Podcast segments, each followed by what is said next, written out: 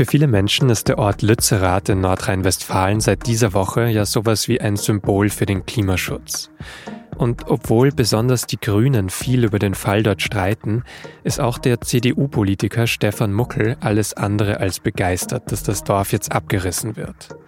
Muckel ist nämlich Bürgermeister der Stadt Erkelenz, zu der auch Lützerath gehört. Und noch im Dezember hat er sich geweigert, die Räumung vorzubereiten.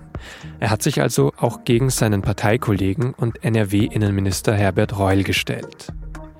Wie Muckel die Lage jetzt einschätzt und wie seine Gemeinde schon seit Jahrzehnten gegen den Tagebau kämpft, das erzählt er gleich. Sie hören auf den Punkt, den SZ Nachrichten Podcast, heute mit der ersten Wochenendausgabe im Jahr 2023 mit allem, was diese Woche wichtig war. Ich bin Vincent Vitus Leitgeb. Schön, dass Sie zuhören.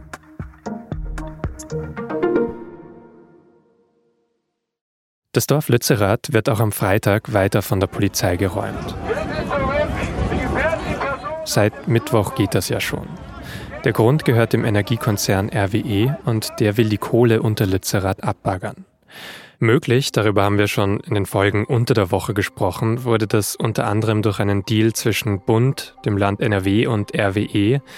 Der Kohleausstieg in NRW wird demnach zwar um acht Jahre nach vorne gezogen, auf 2030, aber dafür wird Lützerath eben doch abgebaggert, fünf andere Dörfer dürfen bleiben. Das wurde im Oktober so beschlossen.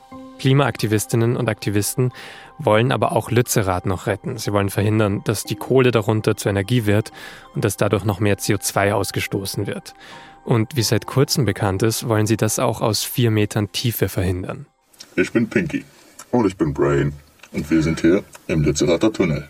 Willkommen. Ähm, der Tunnel ist halt eine sehr effektive Verteidigungsform gegen eine Räumung. Es wird also Zwei Aktivisten sprechen hier in einem Video von Donnerstagnachmittag aus einem Tunnel unter Lützerath mit verzerrter Stimme. Die beiden sind auch vermummt, man soll sie also nicht erkennen. Und sie wollen sich anketten, sobald die Polizei versucht, sie herauszuholen.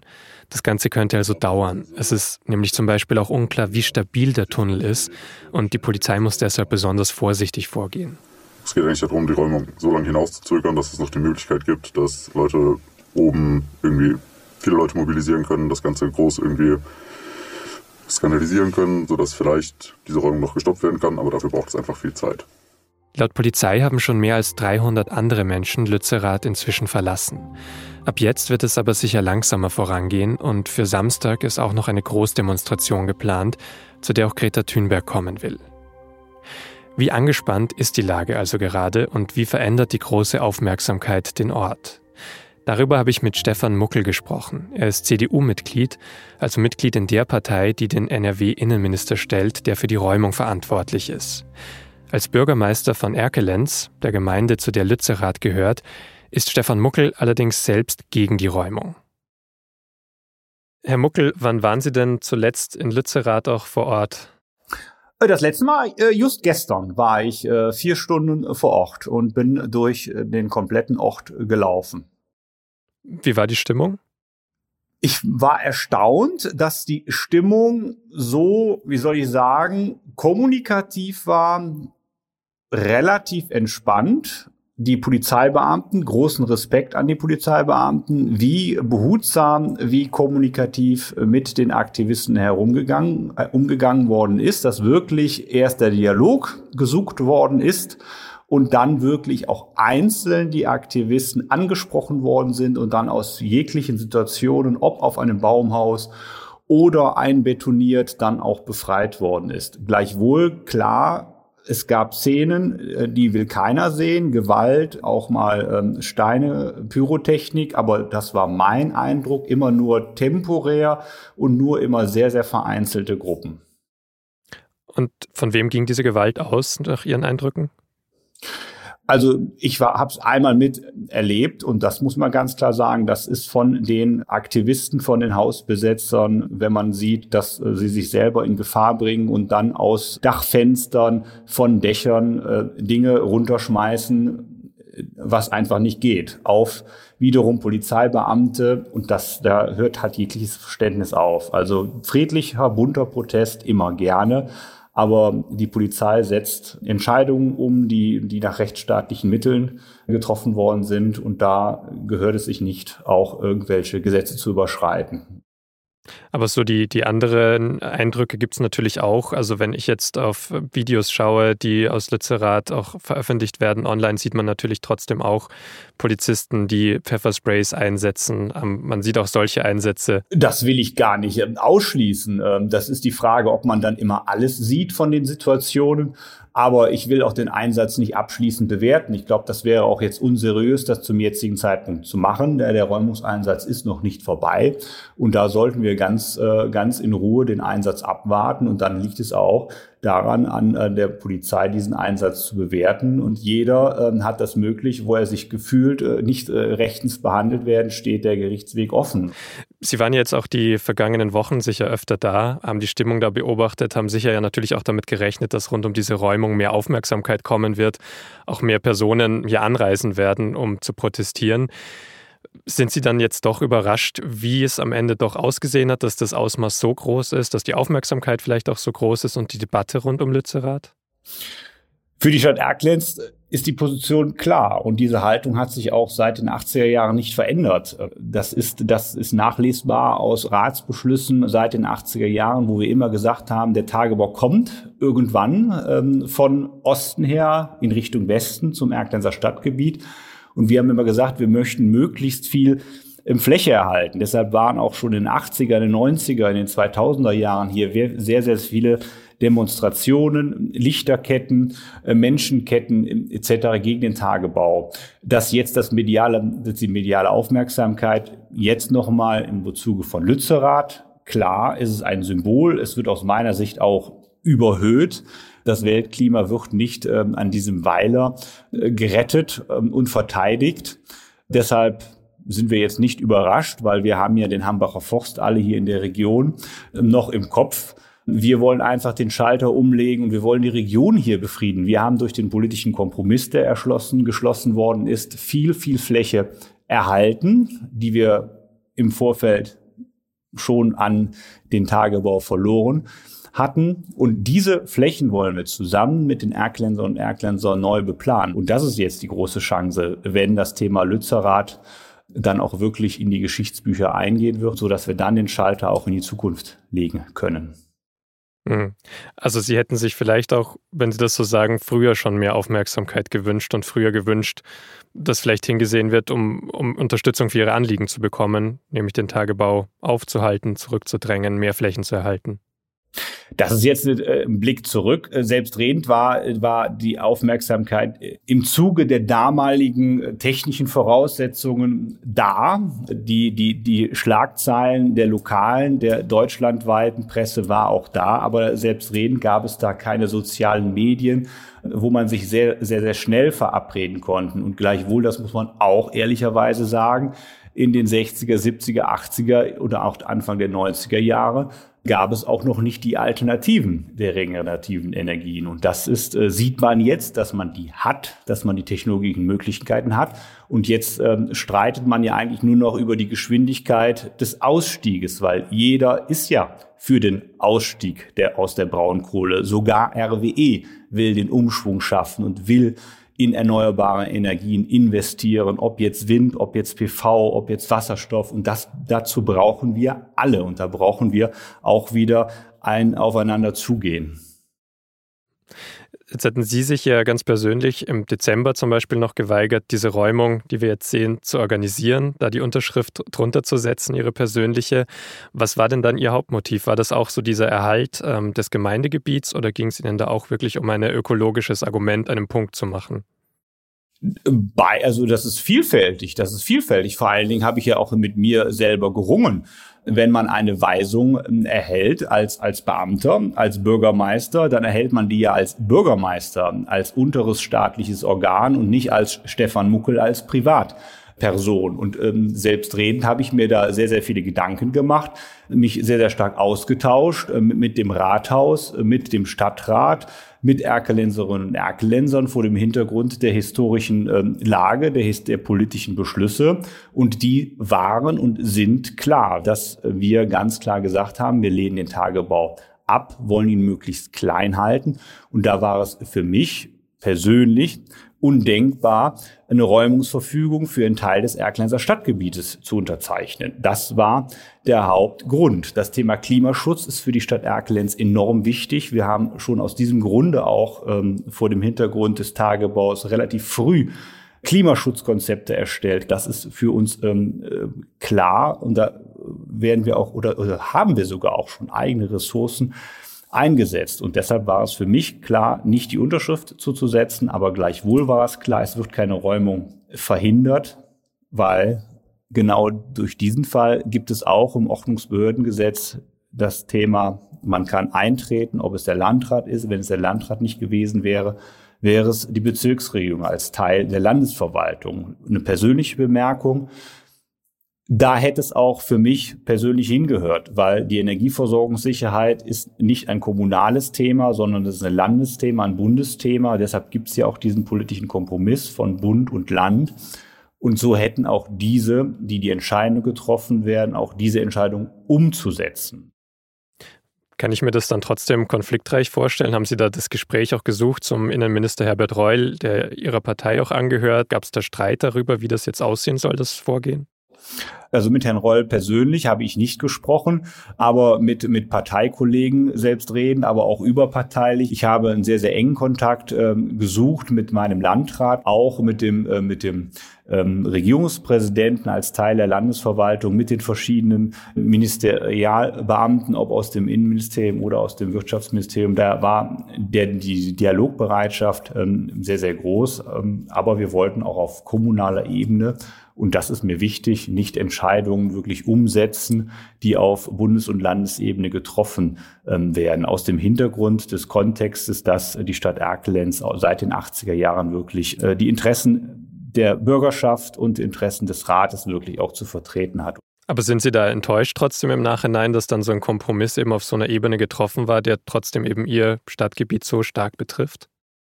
Ein Kompromiss, äh, wer, hat, wer hat schon wert gesagt, das Zitat ist, äh, ein guter Kompromiss bereitet allen Parteien Bauchschmerzen. Und ähm, das ist, liegt, glaube ich, in der Natur der Sache.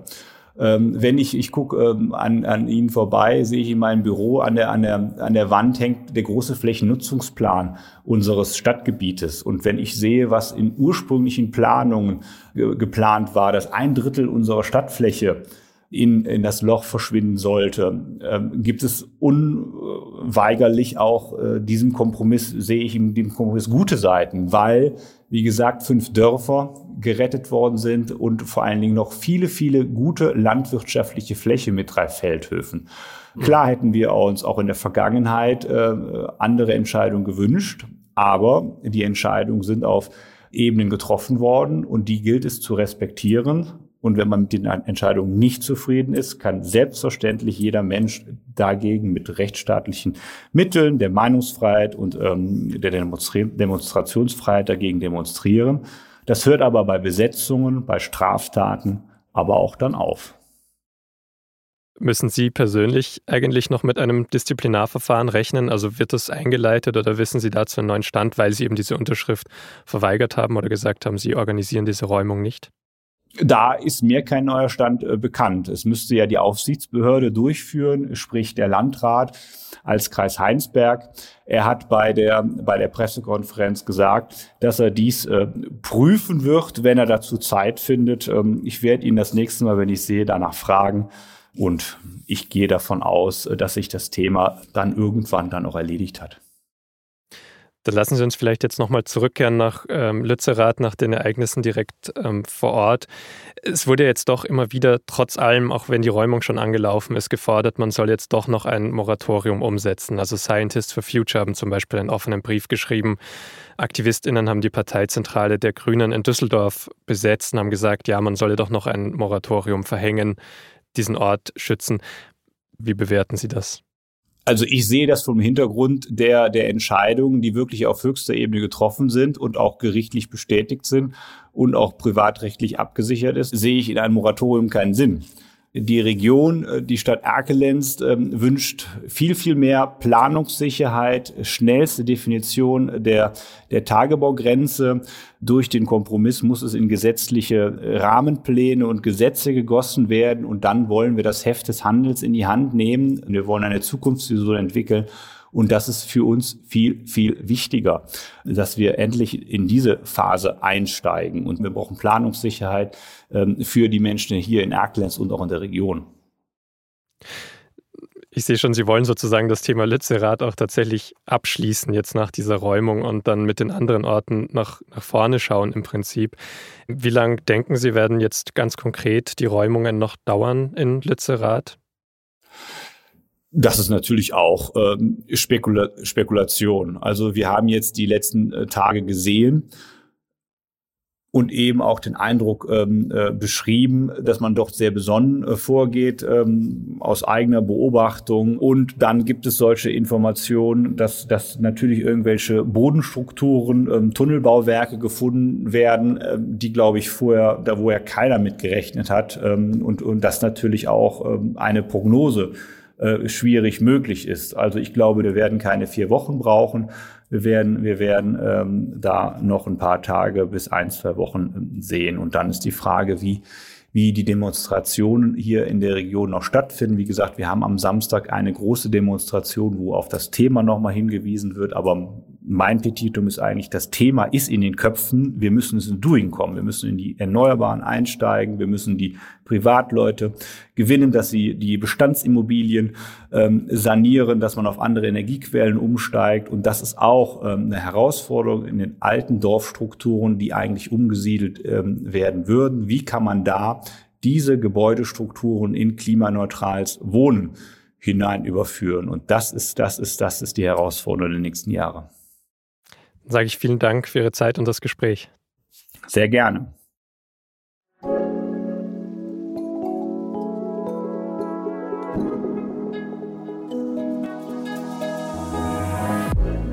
Lützerath hat die Klimakrise auf jeden Fall nochmal sehr stark in die öffentliche Debatte gebracht. Aber obwohl sehr viele Prognosen zu Recht relativ besorgniserregend sind, gab es diese Woche auch eine Nachricht, die mich optimistischer gemacht hat. Und zwar, dass die Ozonschicht sich wohl in den kommenden Jahrzehnten vollständig erholen wird. Das steht in einem neuen UN-Bericht. Und das ist wirklich eine sehr gute Nachricht, weil die Ozonschicht umgibt ja die Erde und schützt uns vor der sehr energiereichen UV-Strahlung, die zum Beispiel Hauptschuld an Sonnenbränden und Hautkrebs ist. Ohne Ozonschicht würde es Leben in unserer Form auf der Erde also gar nicht geben. Die Ozonschicht wurde in den 80er Jahren aber durchlässig. Das sind Ozonlöcher entstanden, weil Menschen damals viele schädliche Stoffe in die Atmosphäre geblasen haben. Diese Stoffe wurden dann ab 1987 durch das sogenannte Montreal-Protokoll Stück für Stück verboten. Und jetzt könnte sich die Ozonschicht deswegen auch komplett erholen. Über Deutschland und in fast allen Teilen der Welt bis 2040 und auch das letzte Loch über der Antarktis soll sich bis 2066 schließen. Geht ja, wenn sich alle auf etwas einigen.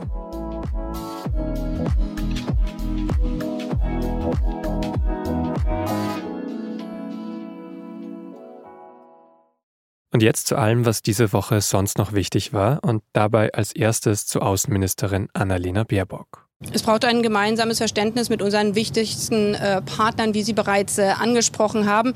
Da sind wir in der letzten Woche einen gemeinsamen Schritt gegangen.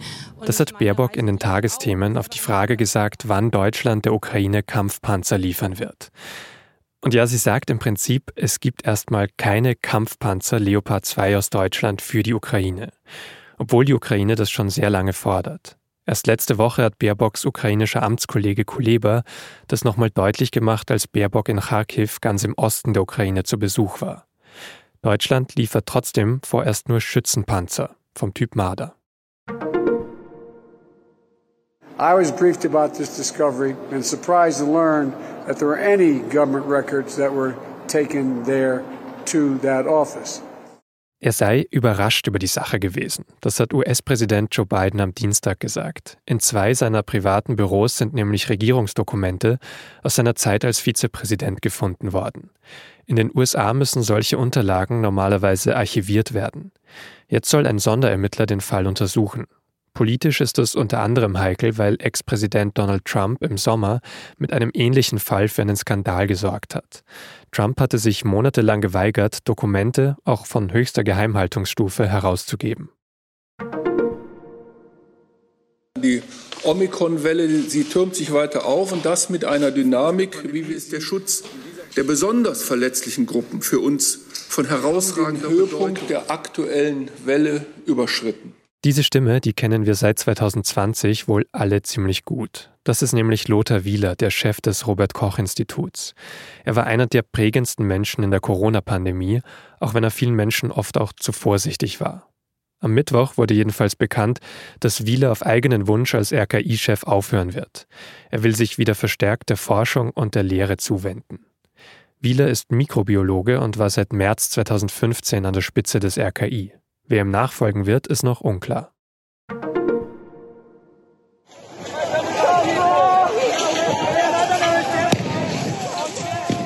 Was man da hört, sind die Anhänger des brasilianischen Ex-Präsidenten Bolsonaro. Tausende von ihnen haben am vergangenen Sonntag das Regierungsviertel in der Hauptstadt Brasilia gestürmt. Sie haben Fenster zerschlagen und Einrichtungen zerstört. Viele Menschen haben das als Anschlag auf die Demokratie in Brasilien gesehen. Insgesamt wurden inzwischen aber schon circa 1200 Randalierer verhaftet. Und weil die Polizei zuerst kaum eingegriffen hat, sind mittlerweile auch der Gouverneur von Brasilia und sein Sicherheitschef ihre Jobs los.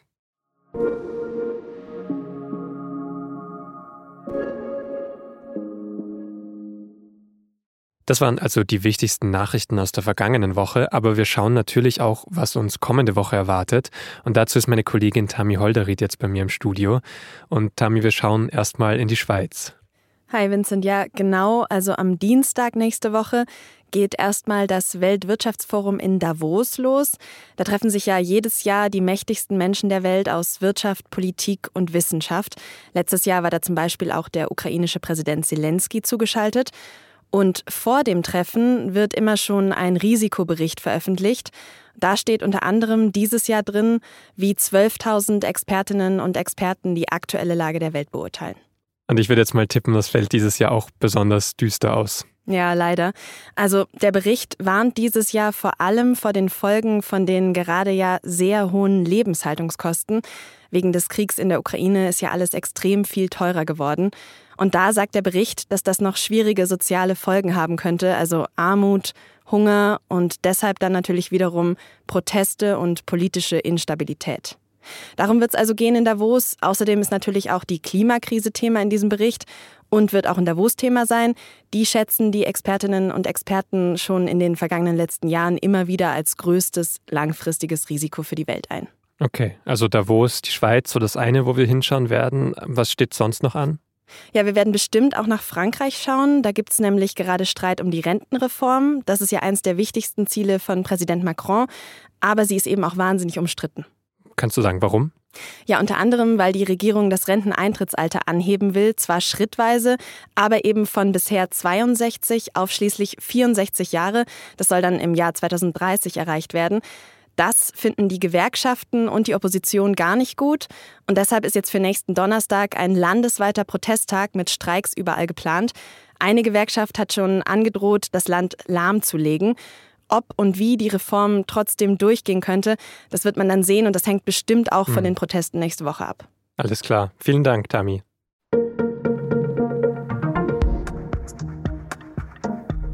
Und vielen Dank auch Ihnen für Ihr Interesse und fürs Zuhören. Falls Sie noch Lust auf weitere Podcasts haben, dann kann ich Ihnen zum Schluss noch ein weiteres SZ-Format empfehlen. In Die Kunst zu stehlen geht es um den Einbruch ins grüne Gewölbe von Dresden und den spektakulären Juwelendiebstahl dort.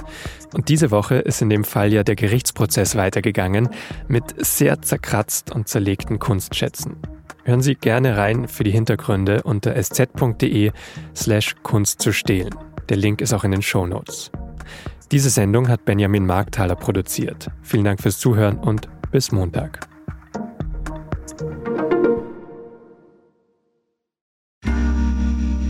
Werbung Hi, ich bin Patrick Bauer, Reporter beim Magazin der Süddeutschen Zeitung. Und gemeinsam mit meiner Kollegin Eva Hoffmann habe ich an einer unglaublichen Geschichte recherchiert. Tom und Jana denken, sie ziehen mit ihrem kleinen Kind zu einer liebevollen Gemeinschaft. Aber sie landen in einer Gruppe, in der Menschen manipuliert und psychisch und physisch fertig gemacht werden. Wie schafft es die Familie da wieder raus? Im Schattenkloster. Chronik einer Gehirnwäsche ist ein SZ Plus Podcast in Zusammenarbeit mit Audible. Jetzt auf sz.de slash Schattenkloster.